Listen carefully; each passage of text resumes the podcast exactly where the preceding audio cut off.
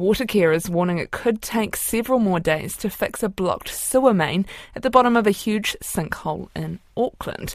Large volumes of raw sewage have been pumping directly into the Waitemata harbour since the sewer line collapsed, creating the sinkhole on Monday. This morning, Ngāti Whātua Ōrākei placed a rāhui across the Waitemata harbour due to the deluge of sewage and its environmental impacts.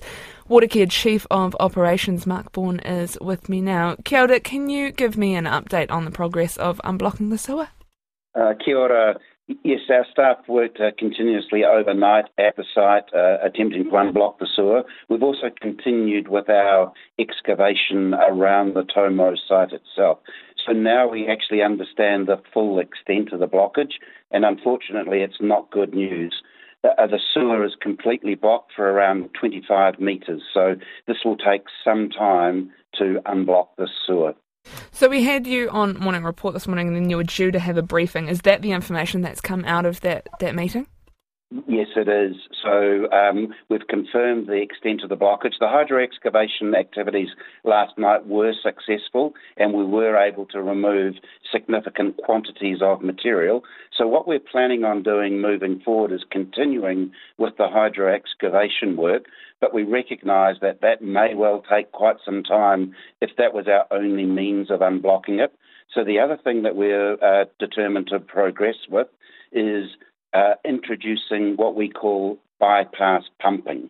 So, what that means is we will uh, draw wa- wastewater from uh, upstream of where the blockage is, put in a pump, new pump, and lay a new series of pipes to be able to transmit wastewater around the blockage. And the purpose of that, much like unblocking it, means we can eliminate overflows. Sounds like a hell of a big job. Is several more days being optimistic? Uh, uh, no, it's going to be. Uh, now we understand the extent of it. We're anticipating that we can have that work completed in 10 days' time. So, yes, a, a, a, significant deterioration from where we thought we were 24 hours ago to where we are today. Now we have an understanding of the extent of the blockage. Does that mean that there will be sewage being pumped into Waitemata for the next 10 days?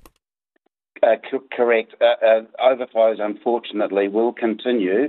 Uh, uh, they're not so much pumped into the harbour, but the net effect is the same thing. That the, the overflows will occur until we can either eliminate the blockage or install the bypass pumping, which then provides an alternate route around the blockage. It's not really good enough, is it? Uh, this in my 35 years of uh, of working in the water and wastewater industry, I've never seen a blockage like this before. So, how did it get to this point then? Um, that that will be an investigation once we've our, our, single-minded focus at the moment is eliminating the effects of the overflow. But um, what I can uh, observe is this, this, the nature of this failure is very similar to other failures that we've seen, which were a direct result of the flooding and uh, storm events that have happened throughout this year. Is there a risk that there could be other sinkholes on the on the same network, or that this one could grow? Um, the work that we're doing at the at the sinkhole site itself, that's designed to protect it, to prevent it from growing. That's why we're continuing with that work. We're not aware of any other sinkholes uh, in the network at this point, uh, um, and and any sinkholes that are reported or we we observe through our own monitoring, we will act upon immediately, just as we have with this one. Thank you very much. That is Watercare Chief of Operations Mark Bourne.